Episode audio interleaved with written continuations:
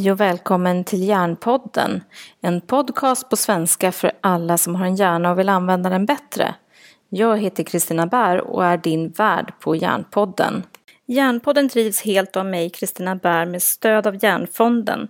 Hjärnfonden är en ideell insamlingsstiftelse utan statligt stöd som har till uppgift att samla in och fördela pengar till forskningen om hjärnan och alla dess sjukdomar, skador och funktionsnedsättningar. Hjärnfonden är helt beroende av gåvor och testamenten från privatpersoner och av företagssamarbeten. Så tycker du att det här är viktigt?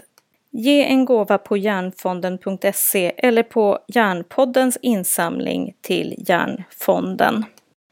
I det här avsnittet möter vi Sven Andreasson som är professor och alkoholläkare. Vi pratar om alkohols effekter på vår hjärna.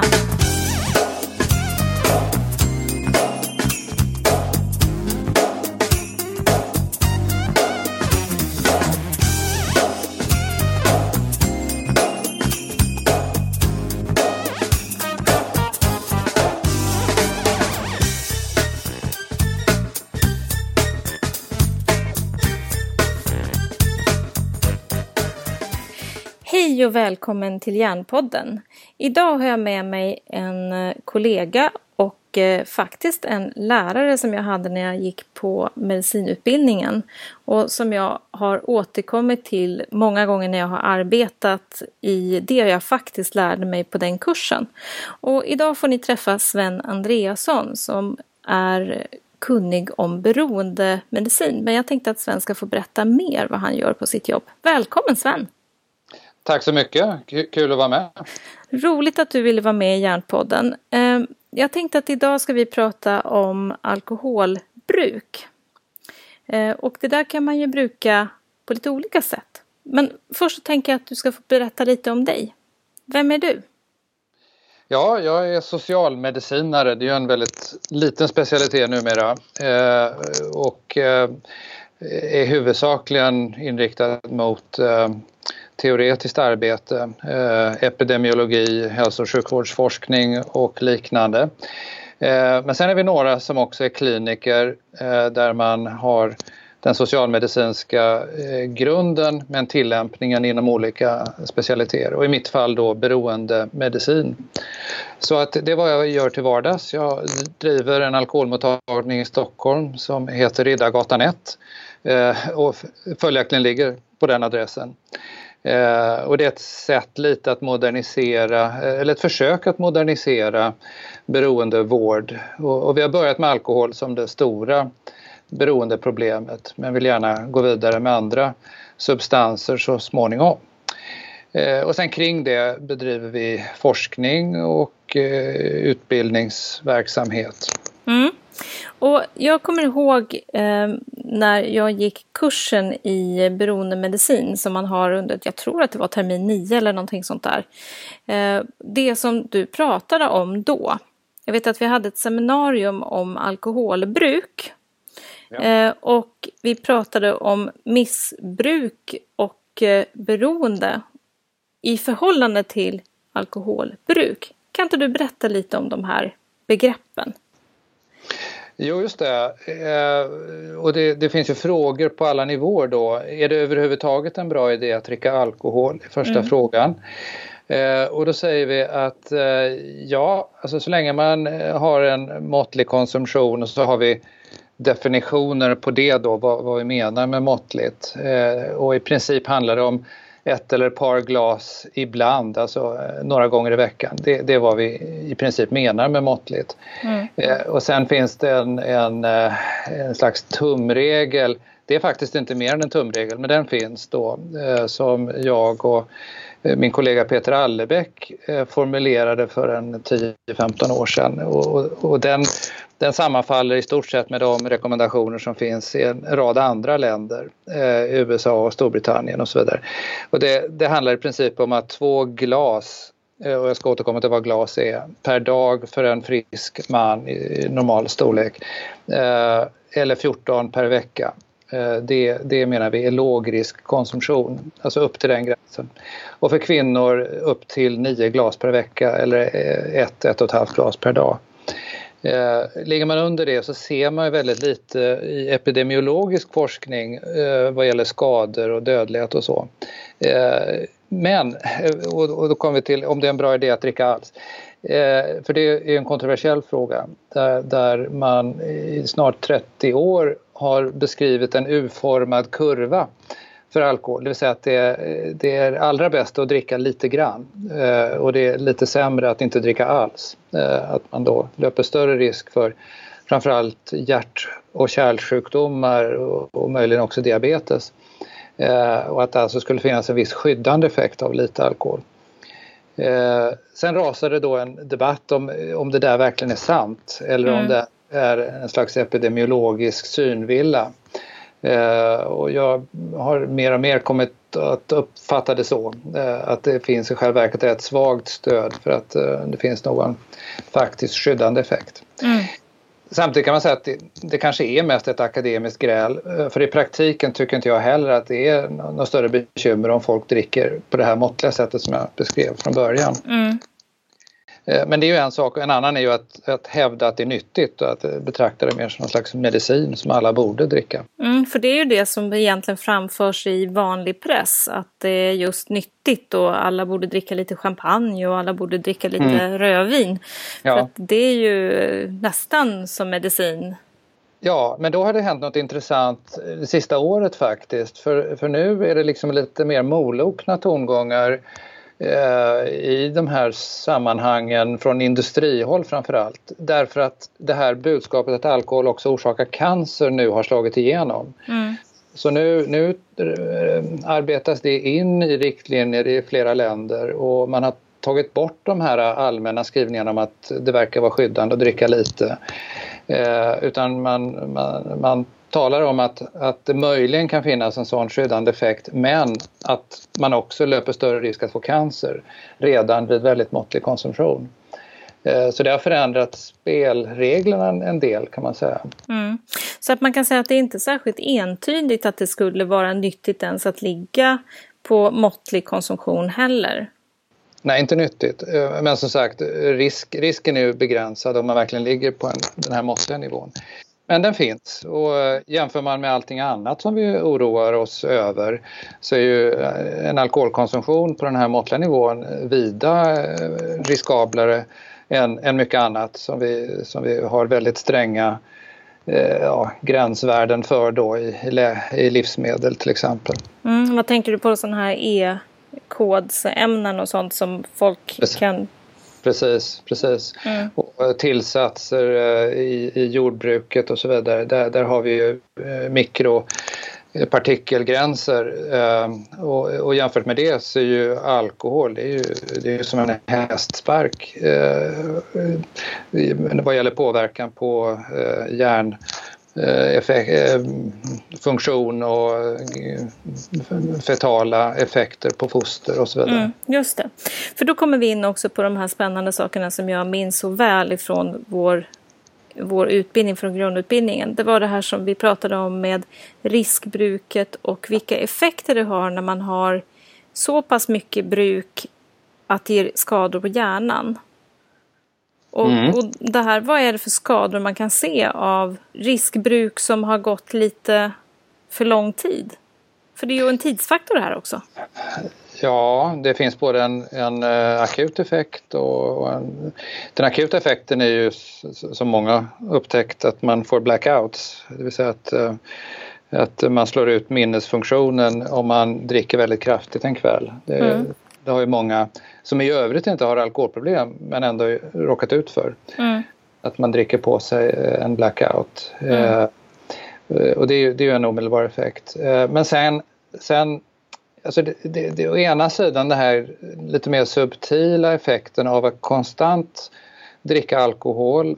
Eh, det påverkar i stort sett alla Eh, hjärnans funktioner. Eh, vi talar om exekutiva funktioner, vi talar om kognition, minne, eh, affektiv påverkan och så vidare. Hjärnan är ju centrum för en massa, massa funktioner och även motorik då. allt det där påverkas även av ganska måttlig alkoholkonsumtion och oftast utan att man är så medveten om det. Eh, men gör man de här krångliga neuropsykiatriska undersökningarna eller neuropsykologiska undersökningarna så märker man ju att, att redan vid ganska måttlig alkoholkonsumtion så får man en viss påverkan på hur väl det här maskineriet fungerar. Eh, men sen har vi liksom det här med grava effekterna och, och då, då är det i allmänhet fråga om ett långvarigt bruk av väldigt omfattande slag. Då. Mm. Eh, och då börjar de här eh, demenstillstånden dyka upp. Eh, och eh, det, det, man framförallt lär sig i läkarutbildningen det är ju att, att vara väldigt generös och behandla eh, abstinenstillstånd med B-vitaminer för att undvika en Korsakow-demens. Mm. Just det. Eh, och det är väl kanske det mest handgripliga man kan göra för en människa att ge dem B-vitamin i det läget. Eh. Vad är det som har hänt i hjärnan då när, när man riskerar en Wernicke Korsakow-demens?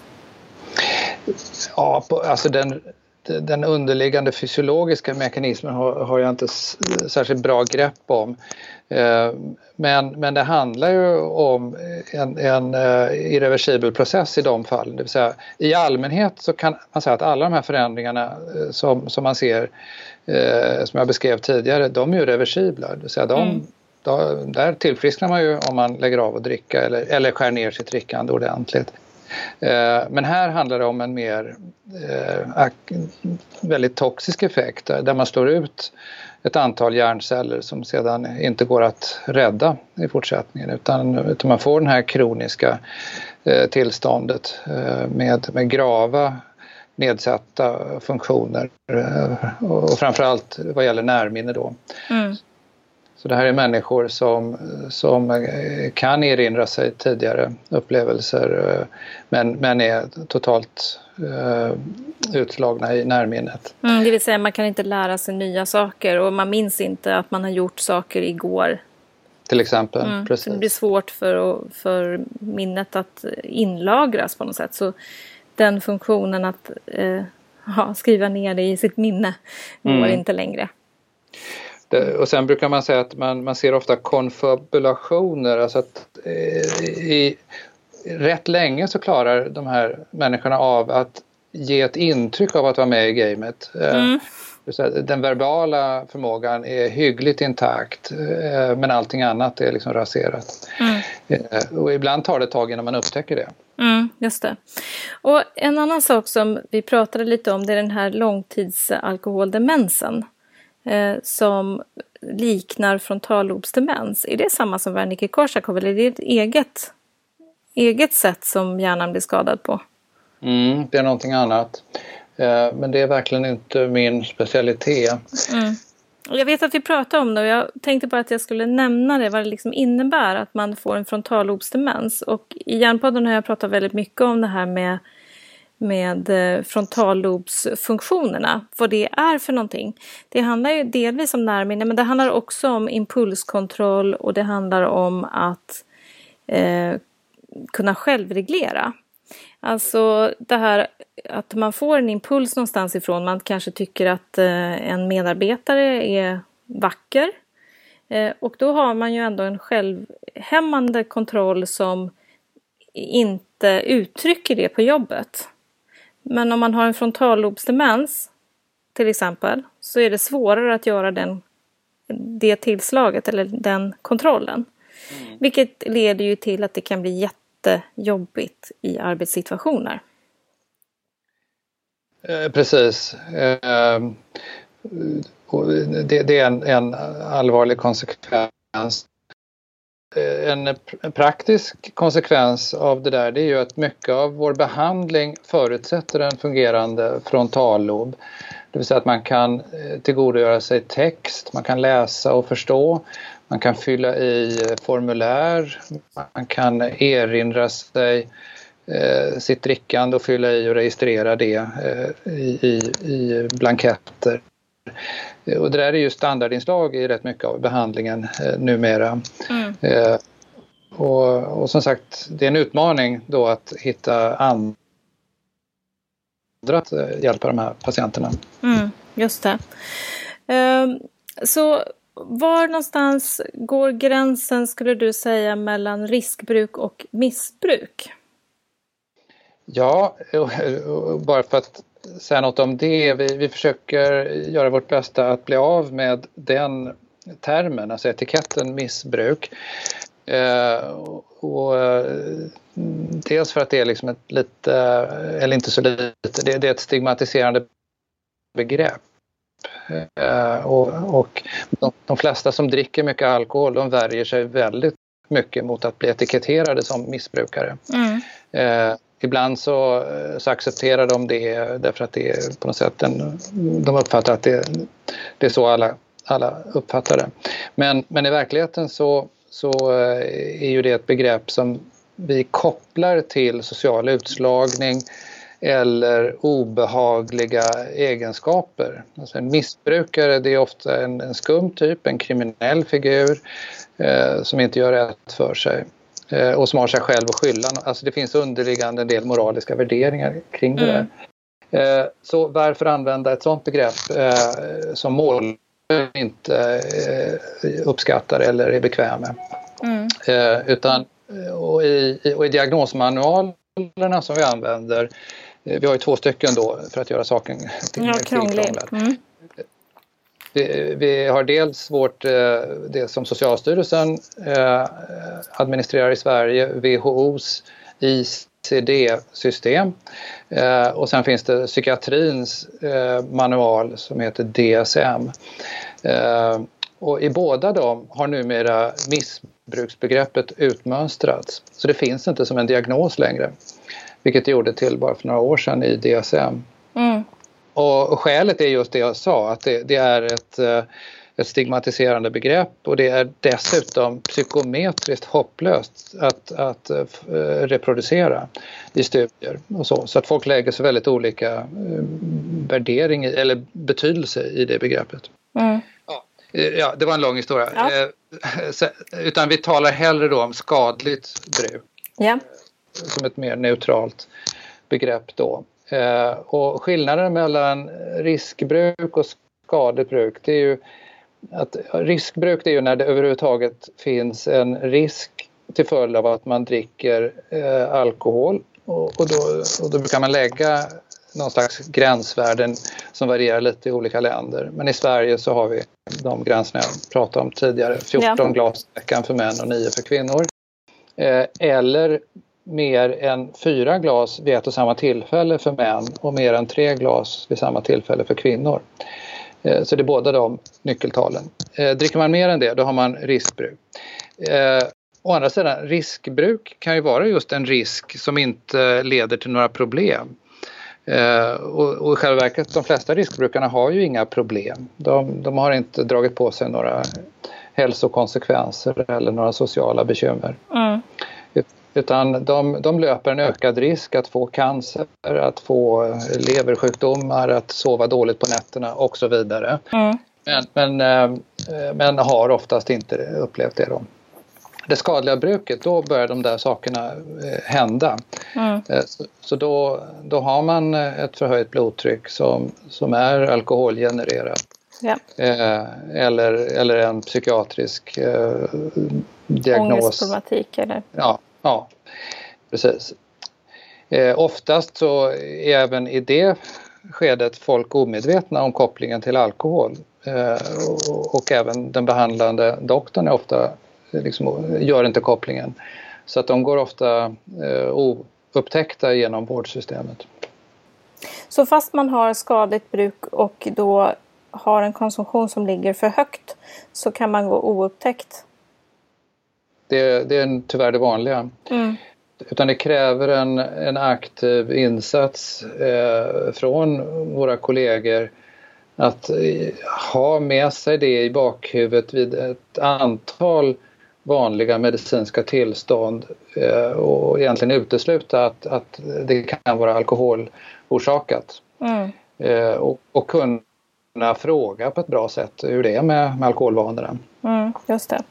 Och då kommer vi till nästa eh, nivå av alkoholbruk då som är mer det här beroendetillståndet.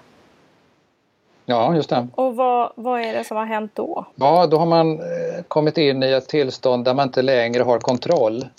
Eh, så det är väl nyckelordet här, att folk märker att de inte längre styr konsumtionen på det sätt de tycker är okej. Okay. De gillar att dricka alkohol men det blir för mycket och för ofta. Mm. Och det leder till konsekvenser ofta i relationer, familjer och andra reagerar. Men de kan ändå inte minska ner. Eh, så, så det, vi talar ju om ett antal kriterier eh, för att få den här diagnosen men det är de viktigaste. Mm. Att man upplever den här kontrollförlusten, man har ett starkt begär som man inte kan hantera på ett, på ett sätt som man själv tycker vore önskvärt. Mm. Eh, och man gör misslyckade försök att skärpa sig och dricka mindre och så. Mm. Och då blir jag lite nyfiken, kan man vara beroende fast man dricker mindre än eh, de här riskbruken? Ja, det kan man faktiskt. Eh, jag gjorde en, en studie här för några år sedan, rikstäckande, eh, där, där, vi hade 20 000, en ganska stor studie. Eh, och eh, då visade det sig att en ganska stor del av de som uppfyllde kriterierna för alkoholberoende beskrev en konsumtion som låg eh, under de här riskgränserna som jag nämnde. Mm. Eh, en del av det kan förklaras med att man underrapporterar sin konsumtion. Mm.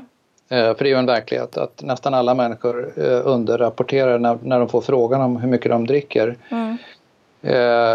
Ut, utan att egentligen mena eller ha för avsikt att göra det. Utan det, det är bara svårt att, att, komma ihåg. Mm. Eh, det är samma som kostanamnes, det är väldigt svårt att få ja, en bra. precis. Det är inte helt lätt att, att, komma ihåg exakt vad man har ätit under en dag. Man glömmer ett och annat kex som man inte lagt märke till liksom, när man ändå precis. åt det. Precis, och ännu värre om det ska vara en, eh, en vecka eller en månad man ska erinra sig. Ja, precis. Just det. Nej, så, så eh, det, det, är en tänkbar förklaring. Men en annan är att en hel del människor upplever det besvärande att, att känna det här att jag måste ha något, man tänker på alkohol eh, och det är en fix idé som man inte blir av med. Mm. Uh, ibland kan man bli lite överraskad som läkare när man träffar de här patienterna för man kan undra what's the problem? Uh, men det är just den här känslan att vara beroende. Mm. Vi ser samma sak med patienter som dyker upp och, och, och vill bli av med ett snusberoende. Ja, just det. Eh, och, och, det kan man tycka, ja what, vad är problemet där då? Ja, de är ju inte oroliga för några hälsoproblem och så, för det, det tror de inte finns med, med snus. Utan det är känslan av att inte vara av med det, att inte själv styra ja, sitt bruk. Just det. Och det tänker jag kan ju gälla fler saker. Jag tänker, nu pratar vi om alkohol, men många upplever ju samma problematik gällande socker. Att även ja. om inte det egentligen erkänt som ett sockerberoende i vården, vad jag tror i alla fall, jag är inte helt bekant med det men jag tror inte nej. det, så nej. upplever ju människor den känslan att jag kan inte motstå sötsaker. Mm. Jo, nej, det pågår ändå en utveckling där, där man, där man just eh, studerar om, eh, fenomenet, för det finns ju. Mm. Eh, och om man sen kan in rangera det i, i beroendebegreppet. Eh, eller om det är något annat. Mm. Så att beroende är ju den här obehagskänslan att jag kan inte styra det här utan det här sker lite utanför mig själv. Mm, just det. Som, det är som andra är krafter som tar över. Just det. Mm. Eh, jag tror att du känner till den här boken som är skriven av Craig Nacken som heter Jaget missbrukaren och någonting. Jag kommer inte ihåg exakt titeln. Mm. Den är ju väldigt bra skriven just om det här med, med den här känslan av att det är en yttre faktor som styr. Nästan som en egen person som styr. Mm. Eh, och, och, det är ju verkligen det som, som hamnar när man hamnar i den här beroendesituationen. Just det, men då ska man veta att eh, det har man studerat då. Mm. Det är nästan inget man inte har studerat men men eh, huruvida man känner att man är offer för yttre krafter mm. eller om man är sin egen lyckas med och att det är upp till en själv. Ja. Eh, Och det intressanta är att det verkar inte göra någon skillnad eh, vad gäller eh, effekter av behandling och olika typer av behandling och så vidare. Eh, och man har gjort eh, framförallt en väldigt stor studie där man testade den hypotesen mm. med eh, ganska olika typer av behandling. Tolvstegsbehandling som är mer andlig och, och inriktad eh, mot AA Eh, kontra eh, mer akademiskt inriktad KBT-behandling. Ja. Eh, ingen skillnad i resultat alltså. Mm. Just det. Så man kan säga att det här med alkohol är komplext. Både därför att vi har en så att säga, situation att det är ganska socialt accepterat. Just det. Och samtidigt att det också inte riktigt frågas om mm. i vården som det borde kanske, skulle man säga. Mm. Mm. Och samtidigt då också att det är en väldigt mycket integritetsfråga, att vi vill ha kontroll, alltså vi vill kunna bestämma själv om vi ska dricka eller inte. Just det. Och det, det också bidrar till varför det är så få som tar kontakt med vården eh, trots att så många upplever ett problem, för så är det ju. Ja. Vi har, grundat på de här befolkningsstudierna vi har gjort så, så vet vi att 4% ungefär, det innebär i Sverige ungefär 300 000 individer eh, är alkoholberoende. Och det betyder att de har svarat ja på ett antal av de här frågorna då om, om problem relaterat till drickande. Mm. Men, men det är bara en bråkdel av dem som söker hjälp för det. Eh, och, och, det handlar väldigt mycket om hur de uppfattar eh, behandlingssystemet, vad, vad, man erbjuds där och, och hur, eh, hur man från behandlingshåll tänker kring de människorna som söker hjälp. Eh, det, har också diskuterats mycket, alltså mm. dricker man därför att man har ett tryck från sin omgivning eller handlar det om att man väljer sin omgivning eh, därför att man själv vill dricka? Ja, just det. Det är en tanke. Man umgås med likasinnade brukar man ju säga. Mm. Eh, och eh, det där är en öppen fråga. Eh, så man får olika svar när man frågar eh, både unga människor och faktiskt eh, äldre. Eh, det, är intressant att det egentligen inte är så stor skillnad. Utan eh, vi har många äldre som också gruvar sig för vad deras sociala kontakter och vänner och så vidare ska tycka om de slutar dricka alkohol. Eh, men det finns ganska stor grupp som säger att det där är inget problem. Alltså, mina vänner bryr sig inte om vad jag dricker och inte dricker. Eh, vilket är helt korrekt. Eh, utan i de flesta fall så bryr man sig inte, eller om man skulle bry sig och förstår att den här personen avstår eh, av vilket skäl som helst egentligen så, så är man väldigt positiv och vill hjälpa till och allt möjligt. Mm. Just det. En sak som jag tycker är väldigt positiv dock, det är att när man är gravid så är det helt socialt accepterat att inte dricka. Ja, just det. Det, det tycker jag är en god utveckling som har skett sedan jag började läsa medicin 93.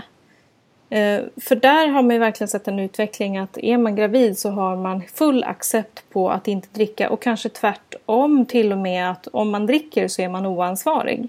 Mm. Mm. Så på, på, den punkten så tycker jag att ändå utbildningen inom mödravården har gått framåt. Så är det. Eh, det, är liksom en av de stora framgångarna. Mm. Och, och, samma sak kan man säga om trafiknykterhet. Att det är i, i stor utsträckning helt förkastligt att, att äh, dricka, äh, att köra efter att man har druckit. Äh, och möjligen kan man se att det finns en ökad acceptans för att man ser arbete överhuvudtaget som ett hinder för att dricka. Man ska, man ska till jobbet, man ska upp tidigt nästa morgon och så vidare. Det är fullt acceptabla ursäkter i, i de flesta fall. Mm, just det. Och jag tror att ju mer man pratar om riskerna så småningom så kommer man även kunna kanske glida ännu mer i den sociala oacceptansen mot alkohol. Det är klart att alkohol finns i samhället och det är laglig drog, om man nu får uttrycka mm. sig så. Det är lagligt att dricka alkohol. Men frågan är ju om man ändå har kunskap om hur stora riskerna är. Många människor är ju liksom rätt så medvetna om hälsorisker av, av alla möjliga slag.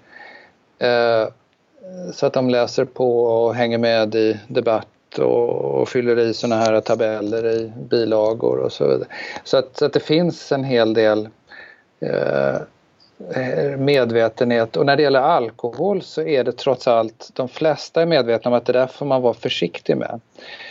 Eh, och det är lite kontrast till, till det här äh, positiva budskapet om att måttligt drickande är nyttigt. Eh, jag tror egentligen att de flesta eh, uppfattar att det där är för bra för att vara sant. ja, man kan hoppas i alla fall. Ja. Jo, lite så. Ja. Eh, men det finns i alla fall en, en klar eh, riskmedvetenhet när det gäller mycket drickande. Mm. Jättebra. Vad tycker du är det viktigaste att tänka på när det gäller sitt förhållande till alkohol? Eh, ja, alltså det, dels, dels tänka vilka mängder som är eh, riskfyllda då. Så att, eh, det, för de flesta är det en, en kvantitetsfråga. Mm. Eh, kroppen klarar av att bryta ner alkohol i en långsam takt. Och överstiger man den takten, ja då, då upp, uppkommer risker. Eh, så vi har en biologisk kapacitet eh, och, och, ligger man inom den då är, är riskerna eh, ganska små. Dock inte noll. Eh, och, och, och, det är viktigt att säga det, för en mm. del människor så är, så, så är känsligheten för alkohol väldigt stor.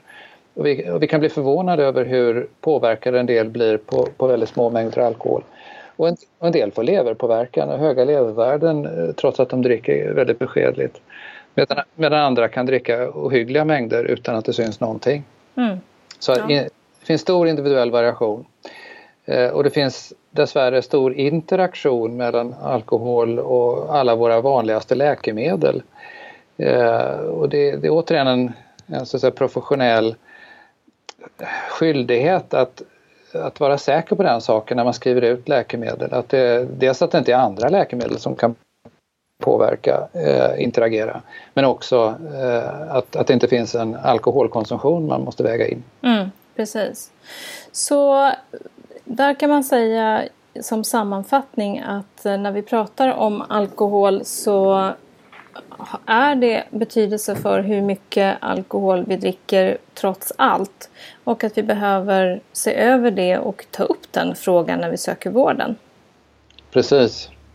Göra det, avdramatisera så mycket vi kan. Mm. Eh, se det som en hälsofråga. Det här påverkar vilka läkemedel vi kan äta. Det här påverkar riskerna för en, vanliga hälsoproblem. Eh, och liksom lite avvakta med de här begreppen beroende och så. Eh, det visar sig nämligen att, att om, om en patient har högt blodtryck och, och så tänker man att ja, det kanske beror på att du dricker eh, så mycket som du gör. Pröva att halvera eller dricka mindre. Eh, och om patienten säger ja, en månad senare, jag försökte men det var lättare sagt än gjort. Det verkar som, ja, och, och de känner att de har fastnat i det här kan man börja prata lite mer om du kanske kommit in i ett, en form av beroende och, och se om jag kan hjälpa till med det då. Eh, och, och, det tror jag är viktigt att, eh, vår, att man i vardagssjukvården, primärvård, företagshälsovård och så vidare, har tillgång till de här enkla men effektiva verktygen i hur man hjälper den här stora gruppen av av människor som inte har några dramatiska beroendeproblem men ändå fastnat i, i, i ett kraftigt drickande. Eh, hur man kan hjälpa dem att dricka mindre. Eh, och det, det, det, går för det mesta bra. Man behöver inte uppsöka eh, alkoholspecialister eller gå på AA och så. Eh, I en del fall behöver man det men i de flesta inte. Mm. Tusen tack Sven för att jag har fått låna din tid och ha med dig i Järnpodden. Det var väldigt roligt och eh, jag är jättetacksam över att du har velat vara med. Ja, tack själv. Jag tycker också det var kul. Ja, kul, roligt. Vi hörs! Det gör vi. hej! hej. hej.